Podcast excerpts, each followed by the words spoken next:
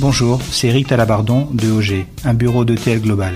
Nous aidons les entreprises françaises qui s'installent en Espagne via la constitution de la société, l'accompagnement à l'installation des dirigeants et employés, la comptabilité, la gestion et le juridique.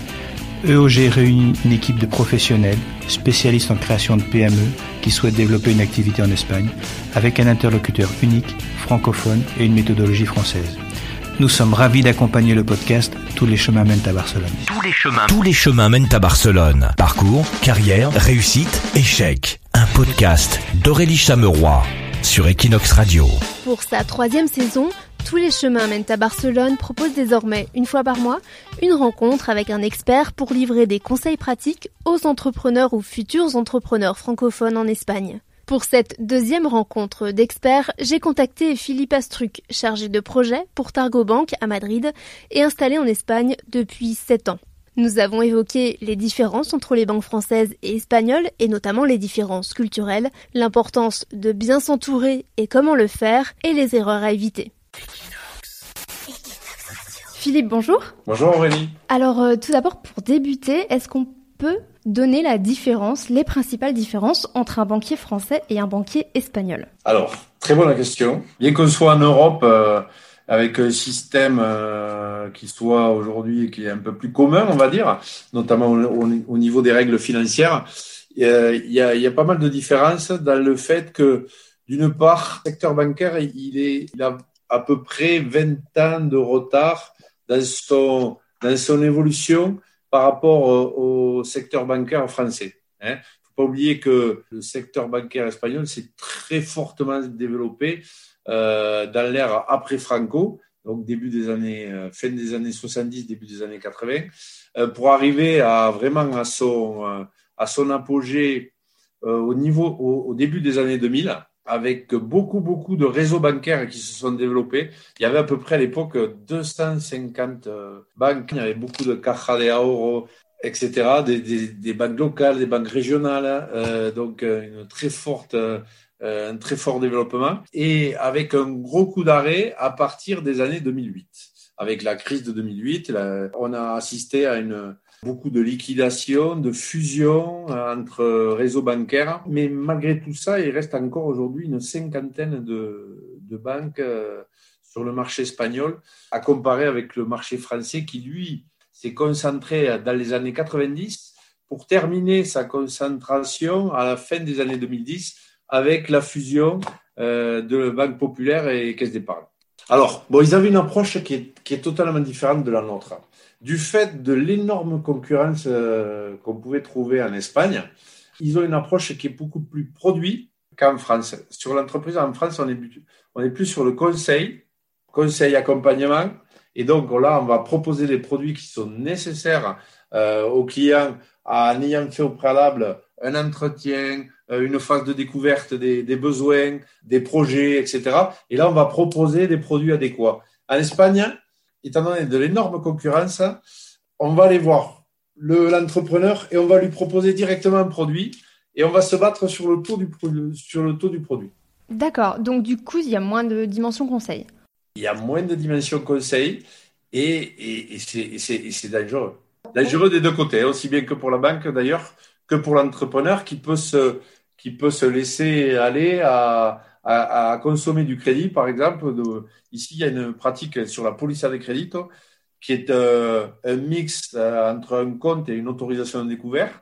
Et il propose donc des polices de crédit directement à l'auto-entrepreneur euh, sans avoir fait une, analyse approfondie de l'entreprise, de ses besoins, etc. Et l'entrepreneur, s'il se laisse aller à, à, consommer trop de crédit, va se, il va se retrouver à un moment donné euh, surendetté et ne pas pouvoir rembourser sa dette en cas de crise ou etc. Alors ce, ce compte, c'est comme un, un, deuxième compte bancaire où c'est une autorisation de découvert où en fait on peut puiser quand on veut, quand on en a besoin. Ou... Bah, voilà, c'est-à-dire c'est voilà, c'est une réserve, hein, on va chercher euh, son besoin de trésorerie là-dessus. Alors justement, quels sont euh, donc il y, a ce danger du crédit un peu facile peut-être. Quelles sont les erreurs aussi euh, les plus fréquentes des entrepreneurs français par rapport à leur banque euh, en Espagne? Bon, étant donné qu'il y a une méconnaissance du secteur bancaire espagnol, si l'entrepreneur le, français déjà n'est pas bien accompagné au départ, c'est-à-dire d'avoir, par exemple, un bon expert comptable.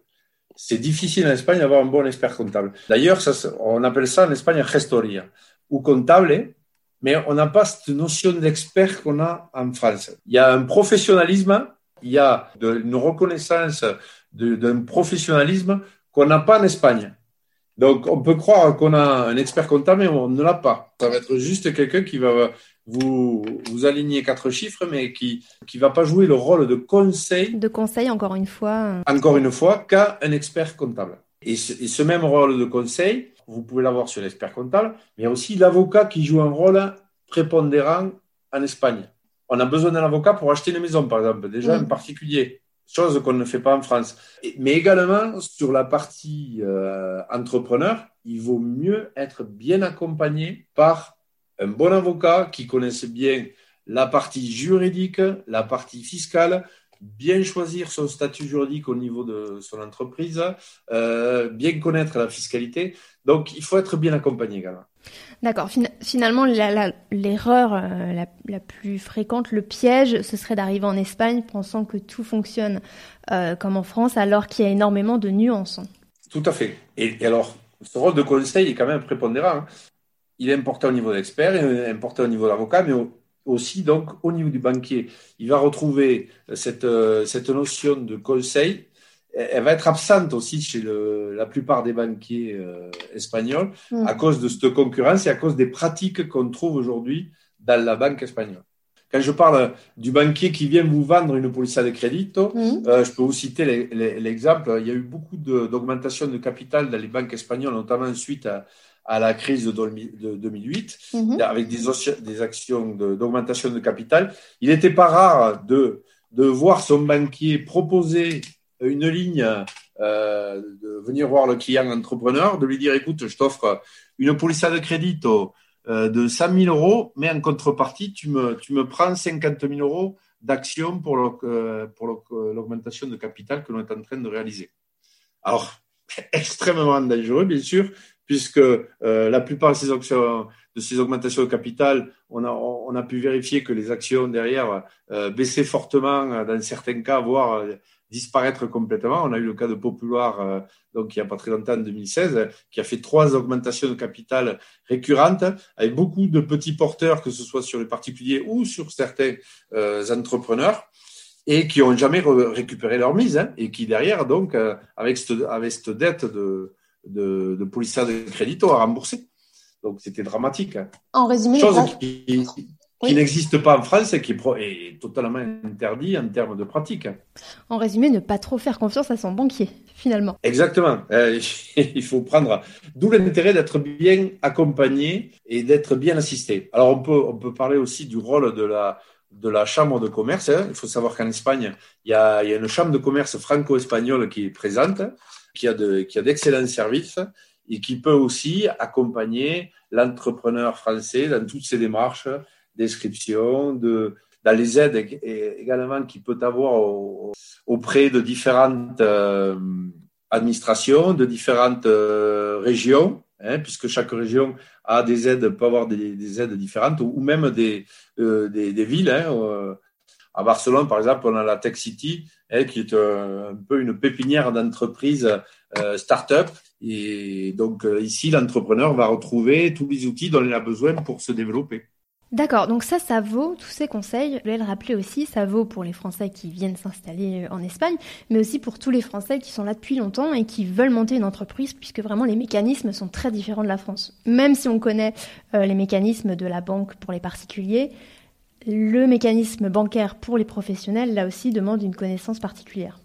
Tout à fait. Il, vaut mieux, il vaut, toujours mieux d'avoir plusieurs avis alors, il y a de attention, hein, il ne faut pas euh, se tromper dans ce que dans ce que je dis, c'est qu'il y a de très bonnes banques espagnoles, il y a de très bons services. La, banque espagnole s'est beaucoup euh, développée sur les dernières années. Euh, au niveau digital, maintenant, elles sont au niveau de, de banques, sont au niveau des banques françaises, même certaines ont, ont dépassé en termes de technologie certaines banques françaises, hein. mais il y a quand même derrière des produits qui sont un peu différents, il y a des traitements qui sont différents, il y a cette, cette notion de conseil qui est, qu'on a beaucoup en France qui est, qui est pas forcément euh, présentes dans beaucoup de réseaux. Euh, il y a quand même une diversité, au niveau bancaire en Espagne qui est très importante. Notamment, par exemple, je parlais des startups, mais pas, je vous donner l'exemple de la Caixa, qui, qui a des agences spécialisées sur euh, l'accompagnement, l'analyse des startups, qui est en relation avec une euh, une autre banque américaine à Silicon Valley, qui est vraiment spécialisée, par exemple, pour le développement des startups chose que nous, Targobank, nous n'avons pas, par exemple. On a un réseau qui est dédié à la grande entreprise, un réseau qui est dédié à l'entreprise euh, de, moyenne importance, ça veut dire de la PIMES jusqu'à 50 millions d'euros de chiffre d'affaires. Mais on n'a pas encore de ces services euh, d'accompagnement sur ce typologie d'entreprise, par exemple. Alors justement, on vient de parler de la Caixa, Targobank. Euh, Est-ce qu'il y a quand même des banques que l'on peut conseiller pour euh, les entrepreneurs qui sont peut-être plus adaptés pour l'entrepreneuriat et euh, quels facteurs il faut justement prendre en compte? Des banques entreprises, comme je vous disais, il y en a, il très bon. Il y a aussi Sabadell qui est, très porté sur l'entreprise, BBVA, bien sûr. Banque Inter, c'est un peu plus particulier. Bankia, c'était aussi un peu plus particulier.